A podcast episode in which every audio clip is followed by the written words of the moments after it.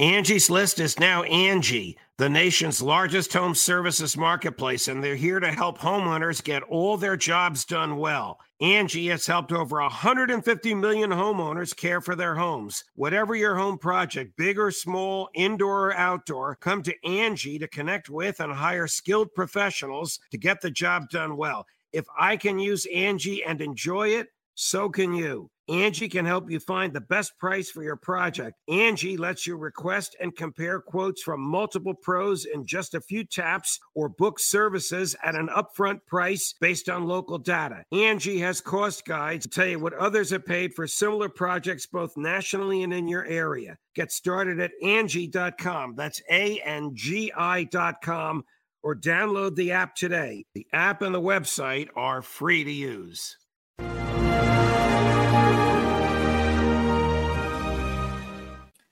Hi, everyone. Judge Andrew Napolitano here for Judging Freedom. Today is Wednesday, October 19th, 2022. It's about 11:15 in the morning here on the East Coast of the United States.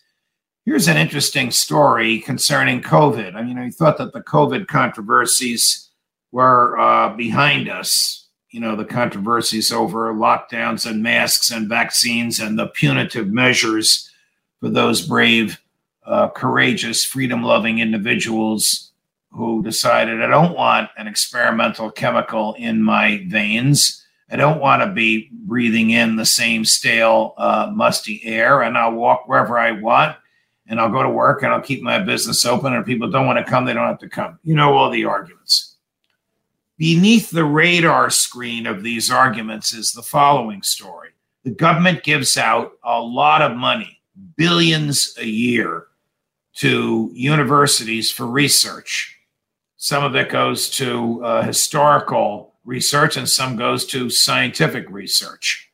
Amongst the 1.1 million, a very small amount given the billions they give away, but still it's a million bucks that the government gave to Boston University was an experiment that the researchers at Boston apparently never told the government they were going to participate in.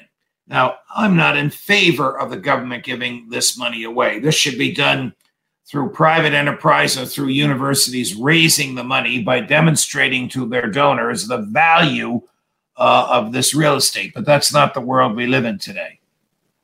The world we live in today is that the government takes tax dollars or borrows money in the taxpayers' names and gives it away to universities. In return for taking that money, the universities agree to abide by the government standards. They can't use the money uh, to discriminate on the basis of, of race or uh, or gender or religion, as an example. But they also agree to spend the money for the purposes for which it was given. Stated differently, the universities agree to tell the government what they are doing with the money the government gives them, your money or money borrowed in your name. Uh, and they're not supposed to engage in experiments without doing that. Okay, you get the background. Boston University, now nothing against uh, Boston University. Boston University researchers, it was just revealed by the NH, NIH, the National Institutes of Health.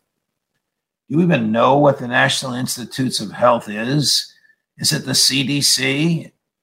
Is it the FDA? No, it's another one of those administrative agencies that's neither fish nor fowl. It's not in the legislative branch, it's not in the executive branch. The Congress gives it money. It's not answerable. It's not transparent. It spends its money however it wants, as you'll see in a minute. The NIH, the National Institutes of Health, not the crowd in Atlanta, not the CDC, not the FDA in DC, but some other amorphous, semi secret administrative agency wasting your money, gave a million one to Boston University for experiments, and Boston University researchers created another strain of COVID. What? Yes, another strain of COVID. And they experimented on this COVID against mice. Somehow they had human DNA in the Petri dishes as well. The COVID killed the mice. It did not eradicate the human DNA. It is beyond me what was learned by this. it is beyond me how a university can take federal funds and not comply with the contract. Or did the NIH not even state in the contract what Boston University researchers were supposed to do? The NIH is spending other people's money, your money. Does it not care what researchers do with that money? Why, in the name of God, do we need scientists creating something that doesn't already exist in nature, like another strain of COVID? Okay, you get my anger, you get my frustration, you get what the government's doing with your money, you get what the government's doing with your health. The most I can do, my dear friends, is to tell you about it. More as we get it. Judge the Napolitano for Judging Freedom.